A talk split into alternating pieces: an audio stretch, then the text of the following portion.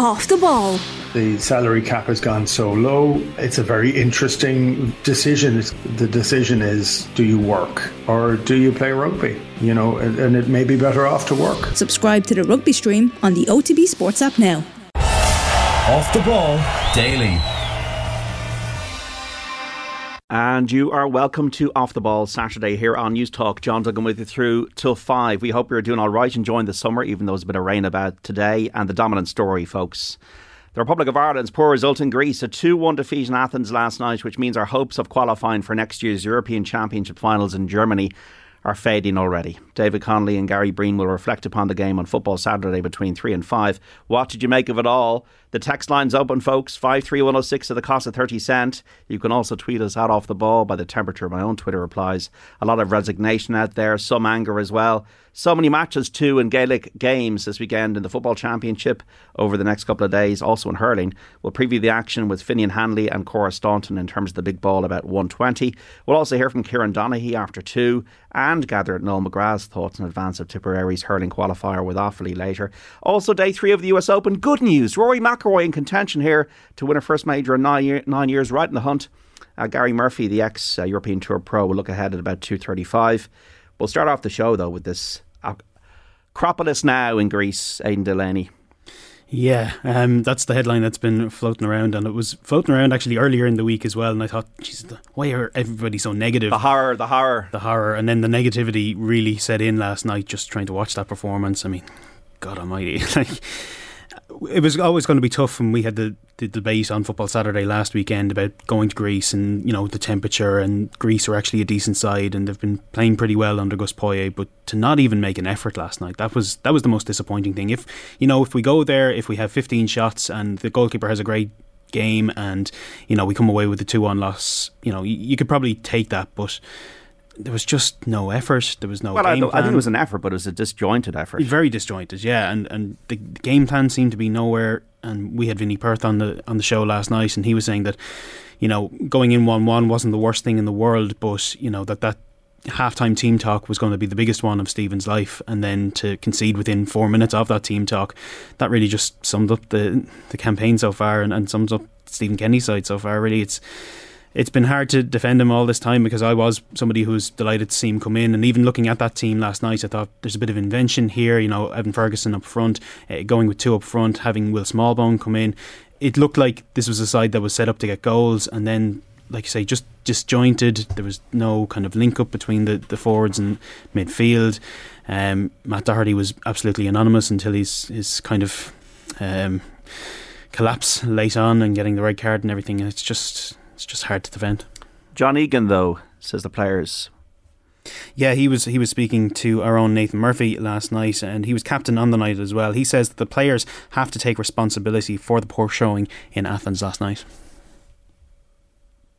Yeah, listen, the manager has been, you know, he's been working, you know, so hard to to get us to improve, and you know, we're doing loads of good work off the pitch, and you know, some performances uh, were really good, and you know we just have to be more consistent. Um, at the end of the day, the manager doesn't cross the white line. It's us as players, and you know we know that we've we've got to be a lot better than what we showed tonight. You're only just out of the dressing room. What has the feeling been in there post game as to what you could have done differently? Especially as I said, everyone came into this talking about the 10 days and the time and an opportunity on the training ground.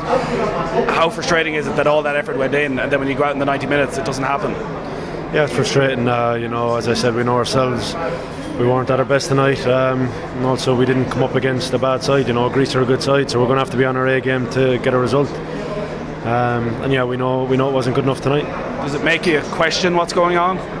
No, definitely not. Um, you know, we're working really hard, um, but at the end of the day, you have to go out and you have to perform. And you know, I don't think we performed tonight.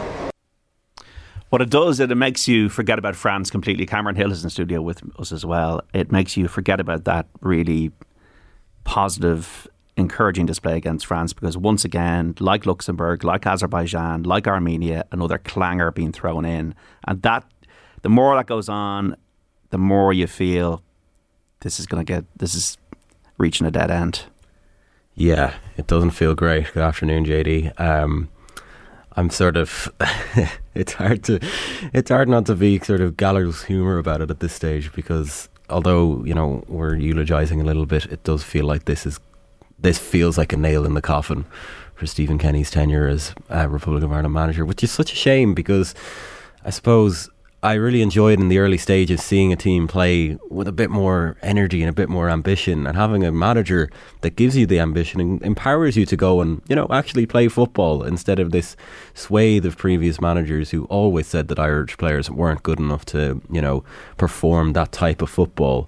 I was sick of this managers coming in and saying that, you know, players like Wes Hoolahan and Seamus Coleman, uh, like two generational talents, um, weren't good enough to play the type of football that Spain and Italy or some of the more progressive nations would play. It sort of felt like a school play where someone would come up and say, "Can I be the role?" and say, "Oh, but you're so much better as tree with no lines," you know. Um, but it, that last night was dire. I didn't. I, I watched pockets of it. Um, you know, I'm getting on. Well, I'm not getting on. I'm still a young man, but even now, there's only so much Ireland football I can take. You're weary already, are you? Yeah, and there were the, the, it was the towards the end that chance. Um, I'm not sure which Greek player came through, but he was completely unmarked, and his ball just glides the other side of the crossbar, and he was completely unmarked for the whole time. It was a counter attack. You know, it's basic defensive stuff that's really frustrating me.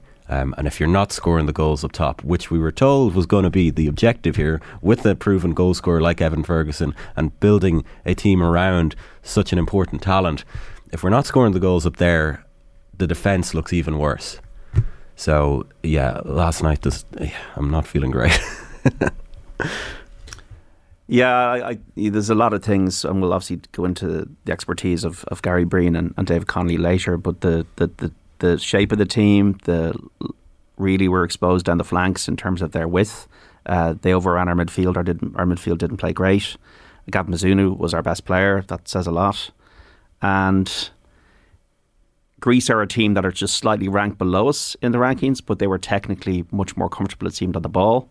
And the training camp uh, didn't bear fruit. And as we've seen before, we played well against Portugal, very well in Portugal, played very well against France, the World Cup finalists at home uh, back in March. But you got to follow that up. You got to solidify those performances and that promise, and then the promise then uh, disappoints you in a, in a subsequent game. And what it means now with the French and the Dutch also in the group, even though the Dutch aren't playing well at the moment, it makes it harder for us to qualify, and probably means we're not going to qualify automatically as one of the two place teams in that group. It then means we have to rely on really a 50 50 chance of getting through the Nations League rankings. We're 26th in the Nations League rankings, 10th in Group B, and that's a Hail Mary pass. And the general temperature I would have felt on social media, and that's never the best reflection anyway, but because it generally tends to attract the extremes, was a lot of people who are, have been really behind the Stephen Kenny project. And you've seen that in the way people vote with their feet, go into the Aviva and having full houses there, that there's a degree of a sense of, oh, um, we're just a little bit disappointed now, and people don't really have the answers. And uh, the answer might be to look at it: is Stephen Kenny the man to lead us to the World Cup campaign? And I suppose that's the question. I suppose that has to be asked now it's it's very hard to make a, a, case for him at the minute because you know we we were talking about a, a, big away win and, and kind of a statement performance, something like a one one with Germany. It doesn't have to be a victory. It doesn't have to be you know this kind of all time great um, result for the Irish team, but there hasn't been a great away performance really. There hasn't been something that you can hold your hat. You know, the, the game against France was decent, and you know we're a great Maignan save away from getting a point there. But it's these smaller sides that you need to beat. It's something that I think an awful lot of Premier League managers actually get caught up in, especially when you're in the kind of relegation battle. It's kind of we can take all the the moral victories against the bigger teams all you want. It's beating the smaller teams is what you do to get qualified, and it's what you do to to make yourself a, a decent team going forward. And it's these kind of smaller teams, these these teams of our level that we haven't been able to beat, and that's why we've been struggling in the Nations League. It's why you look at Northern Ireland last night; they're very close to getting a result against Denmark. You look at Scotland; they're leading a group with Spain in it. Um, you know, Wales didn't have a great night last night, but they've been really good for the last couple of years. These are sides that should be at our level, and yet we're nowhere close at the minute. Uh, and also, once again, uh, this is the other side of the of the France game, and whoever the international manager is. Uh, is only a it's only really a micro discussion point in a macro uh, argument about you know the game in this country you know the, the, and the solving of the game and the creation of an industry is much bigger than the actual who the international manager is. I think for the next ten to fifteen years, and you see if the FAI's plan there to uh, generate government support for that. Um, Aaron and Galway in touch there, 53106. I've loved the style of football that Kenny's developed. And I think we have the players now. But after last night, I don't think we have the proper coaching or tactics in place to progress the side. If we don't win on Monday, it's another reboot, unfortunately. Well, if we don't win on Monday, it's we're in San Marino territory. If we don't beat Gibraltar on Monday because they are uh, one of the lowest ranked teams in European football. Um, another Stella's been in touch 53106. The biggest indictment of this performance is it came after two weeks in camp. We gave away the ball in terrible areas, and it's not good enough to say we passed the ball now. And so, yeah, some of the reaction there coming in immediately on, on our text machine 53106. Northern Ireland lost as well last night, Aidan. Yeah, debutant Callum Marshall was left broken-hearted after his goal was ruled out by VAR in Northern Ireland's 1-0 defeat to Denmark in the European Championship qualifying games. The West Ham teenager thought he'd rescued a famous draw in injury time, but his strike was disallowed for offside. It leaves Michael O'Neill's side with three points from as many games so far. What else we got? Um, some uh, sad news, I suppose, if you're a big fan of Premier League football. Football commentator Martin Tyler has announced he's leaving Sky Sports this summer. Tyler, who's the one of the most iconic voices in commentary, is bringing a curtain down on a 33 year career at the organisation. He's not retiring. He's well into his 70s now. Uh, we wish him well. And Martin Tyler was like an iconic, like he was the voice of Sky, really, with himself and Andy Gray for the first 20, 30 years of, of Sky. Was Uh, the FIFA as well, JD? For those of For a us lot of who people grew growing up, in, yeah. in the tens, he was. Uh, Did he have any great omnipresent. catchphrases? Oh, the, I've heard the one team very on their game today, the other very off colour. So many times playing a, a career mode game where, oh, I'm losing 3 0 again. Obviously, Aguero will be the one won to 2012. Uh, such a brilliant call on the Aguero goal for Manchester City when they won that Premier League title uh, for the first time. But like, did the 82 World Cup for ITV, I remember um, looking back on the, the footage of that and was a top commentator for ITV as well. Who's going to be though? Like I, I, I really like Rob Hawthorne, so um, I'd, I'd like to see him get it. But um, I think the, the key thing with all these commentators is that they don't annoy you. And I never really felt that Martin Tyler annoyed me. I know uh, some people didn't have the best opinion of him in the in the last few years, um, but no, I think on on the body of work, he's a, a legendary commentator. Uh, Gaelic games, there's so many matches going on. So can we kind of distill what we have today, Aidan? Yeah, let's go into the uh, football first. A quarter final up for grabs in Group 4 of the All Ireland Football Championship round robin this evening. Monaghan face Donegal in Omagh, while Derry take on Clare at Pearse Park. Both those games throwing in at 6. Clare, the only one that can't progress. Tailteann Cup as well. Yeah, quarterfinals get underway this afternoon. We have the meeting of Limerick and Laois up first. Then we have Wexford taking on Meath, that's in Navan, and Kingspan Breffni Park busy this weekend. That's hosting Cavan and Down.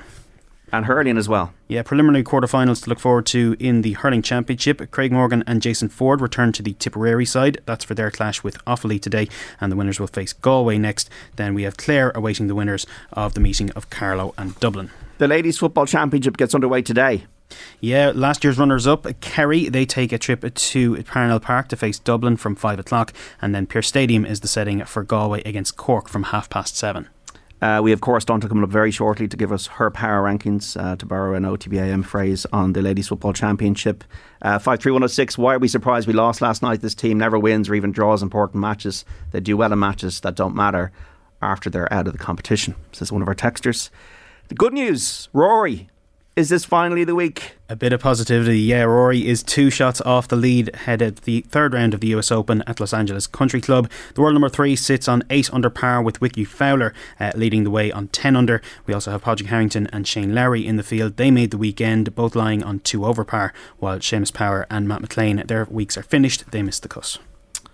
So, is it going to be the week? I wonder. And it'd be just great, I think, for Rory after everything that's happened and him being thrown under the bus by the PGA Tour uh, to come out and win a fifth major title. And after nine years, it's long enough. I just hope he looks really good out there. I have to say, he was brilliant with his uh, driving yesterday. He was top of the driving statistics.